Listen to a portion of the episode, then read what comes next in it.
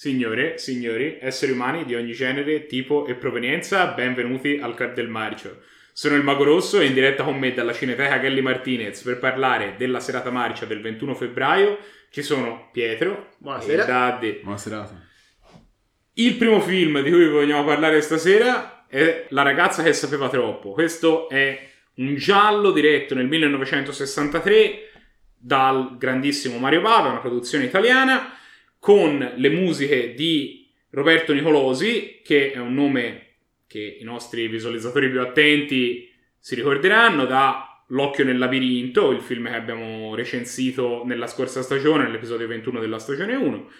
C'è un cast di, con almeno un nome che ci è molto noto, che è John Saxon, e ehm, è un film che tendenzialmente ci è molto piaciuto. Sì, complessivamente era un bel film. Eh, uno di quei film, secondo me, girati un po' sull'onda delle grandi produzioni americane degli anni 50 che avevano preso Roma come set. Dato che i registi americani si erano innamorati di Roma, andando lì a girare i loro grandi peplum, le loro grandi produzioni, poi avevano cominciato a scoprire che Roma era un bellissimo set e avevano girato un sacco di film, in genere romantici o commedie brillanti, eh, di cui il più famoso che ancora oggi si vede, è molto bello oggettivamente, è Vacanze Romane, quello con Audrey Hepburn. No, mi viene in mente anche La Dolce Vita, no? un film che però non, non so di che anno era. Sì, sempre anni 50, però quelle, 50, però quelle di Fellini Eh, e Fellini. poi un po' più, come dire, un po' più riflessivo sulla vicenda. Ignoranza.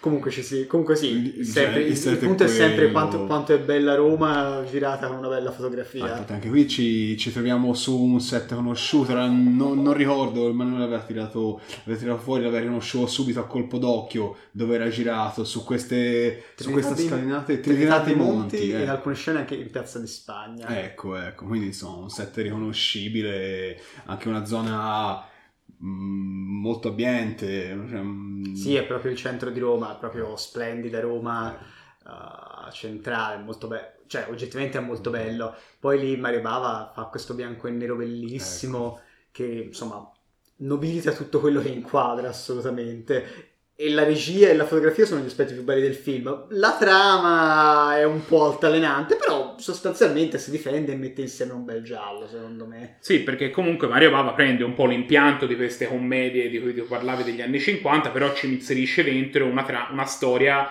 che è un bel giallo, bello potente, con l'intrigo di questa protagonista che verso l'inizio del film assiste a un omicidio in mezzo a questa piazza, però era appena stata scippata, era caduta per terra, aveva battuto la testa, quindi tra i fumi non, non riesce del tutto bene a capire e, e il giorno dopo tutti pensano che questo omicidio non ci sia stato. Sì, perché poi è buffo perché il film c'ha questa sottotrama della droga che viene introdotta all'inizio del film e poi ritorna alla fine e ci- con le terribili sigarette di Sigarette di marijuana. Oh mio dio, che cosa!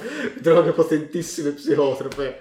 E vabbè. Comunque, sì, infatti la protagonista è questa brava attrice Letizia Roman che fa una bella interpretazione. Attrice che ha fatto diversi film, ma poi non, eh, niente di veramente importante. Io a riguardare tutta la sua filmografia, le uniche cose che mi sono venute in mente che ho visto sono state un paio di puntate di quel vecchio telefilm western anni 60, La Grande Vallata. A parte quello non avevo visto niente di lei. C'era anche un altro personaggio eh, femminile. ora, parte- a parte- ah, aspetta, parliamo di, per, per apparizione. Insieme a Letizia Roman c'è anche la figura è affiancata dalla figura di John Saxon, Grande che per noi club. è grande amico del club, che qui fa... eh, in realtà viene introdotto con... eh, come un medico che assiste la ragazza appena arriva all'ospedale dopo il trauma e guardate, appare, come appare con eh, ah scusate ho ho fatto tardi eh, che la scena abbiamo- l'abbiamo vista almeno tre volte in quanto il, il file continuava a qui- quindi, oh dottore scusate eh, eh, sono arrivato tardi e l'abbiamo visto un quantitativo di volte sproposità comunque cioè, le apparizioni di John Saxon sono sempre, sono sempre piacevoli. E, e qui affianca lei e mh, preoccupato per la sua situa- situazione la- lo vediamo spesso con la ragazza le, le fa un po' da cicerone per, eh, per Sì. tutta Roma la, Che poi si crea questa- Roma e poi si crea la romanza Si crea la romanza, appunto ci sono tutte queste parti di Anche la romanza lui che la porta a giro a vedere i monumenti, come dicevi te, e ci prova palesemente, ma lo stesso Bava disse che non veniva bene questa cosa perché proprio non c'era, non c'era feeling tra i due attori e comunque non erano, non erano veramente belli e speciali come due attori che avresti potuto mettere in un film romantico. Quindi questo deve essere la romantica nel thriller funziona così e così. Ma ma infatti, scusatemi, prendo un attimo. Generalmente questo film di Mario Bava è mm, parecchio diverso da quelli che abbiamo visto. Noi abbiamo visto parecchi film di Mario Bava nel corso degli ultimi anni, sì. escono casualmente, ma quasi tutti quelli che abbiamo visto, Tre Volti della Paura, Il Castello di Norimberga, Lisa e il Diavolo, abbiamo visto qualche anno fa, premiato anche.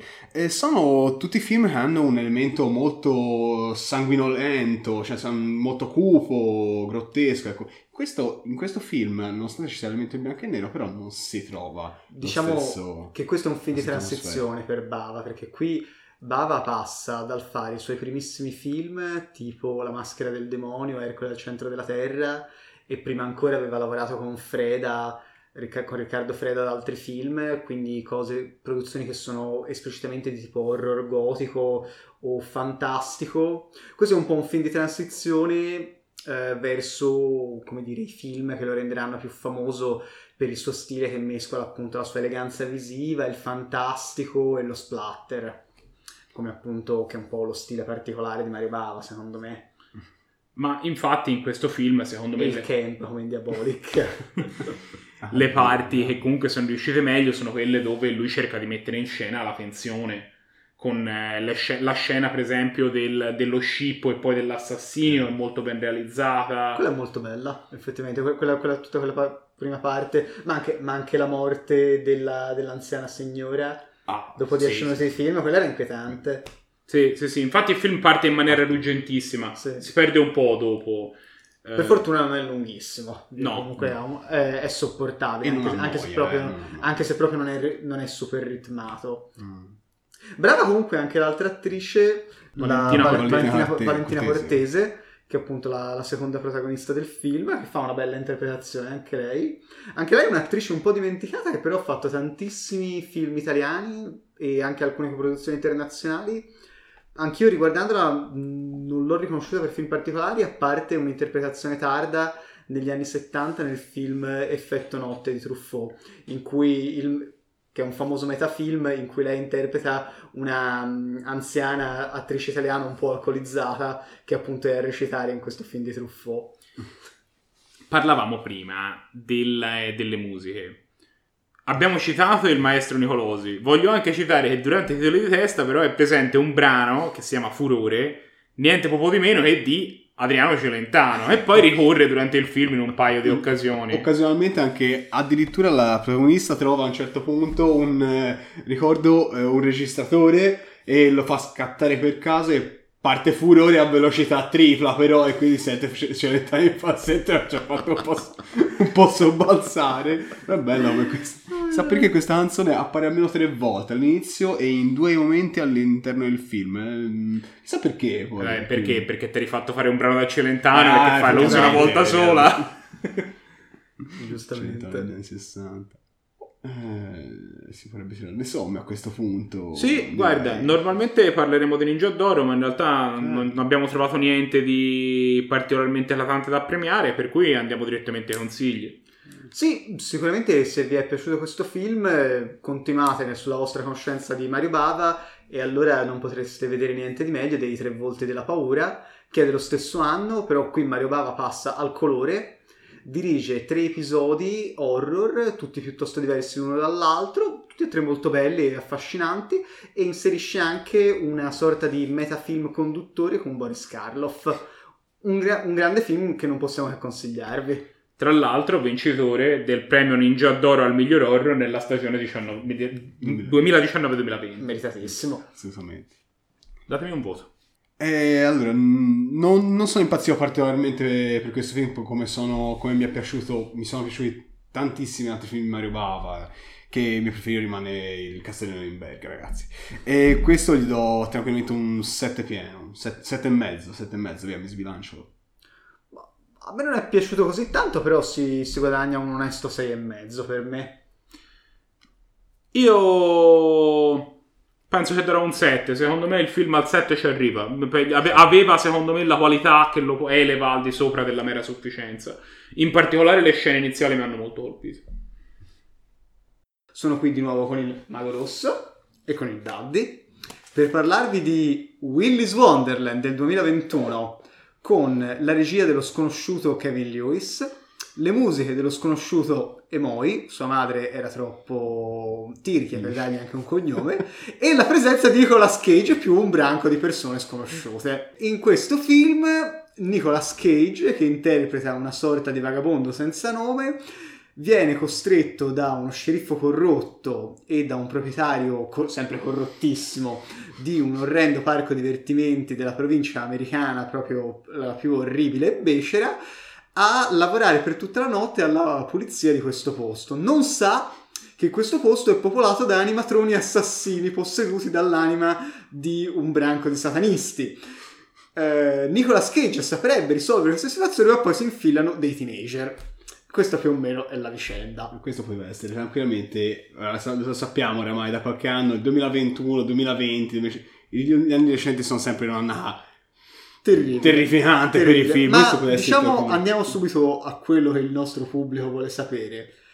Elemento Nick Cage. Cage. Eh. Allora, fortunatamente è quasi del tutto preponderante, a parte la presenza di quei sei fastidiosi individui che non abbiamo detto in noi perché sostanzialmente come regista, come il, il, musichiere, non è che abbiano inciso particolarmente sulla cinematografia degli ultimi anni, e meno male. Il momento nel quale fanno vedere la storia, la origin story della protagonista femminile è forse il momento più basso di tutti i film.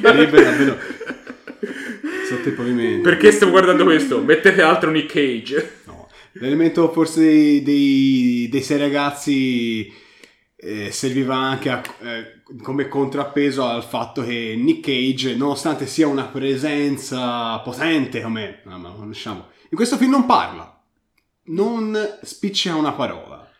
Questo anche probabilmente perché, come dicevamo prima, veniva probabilmente pagato a parole. Come se, questa... È probabile che gli abbiano strappato questo tipo di contratto. Ecco, è, lo supponiamo, eh, non però, è scritto nessuna parola. Però non, non, parla ma agisce molto in questo film. Agisce a tutto fuoco. Nick Cage in questo film, a differenza di altre pellicole che abbiamo visto durante l'anno, ricordo Grand Isle che abbiamo visto a inizio stagione, Nick Cage in questo film ci crede non parla, addirittura non ha un nome. Se tu guardi i titoli di testa, i titoli di coda, lui è, è, scritto nei titoli come il custode, The Genitor. Ma secondo me ci crede, tant'è che comunque si era anche, faceva anche parte della produzione di questo film.